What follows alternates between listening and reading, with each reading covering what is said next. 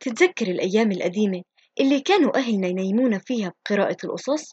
ولو أنت من الجيل الجديد وبتتمنى تعيش هيك أيام بس فيش إمكانية إحنا هون عشانك. بودكاست أمان الآن موجود عشان يقدم لكم قصص جديدة وممتعة وبنفس الوقت هادية. استنونا كل يوم خميس بقصة جديدة.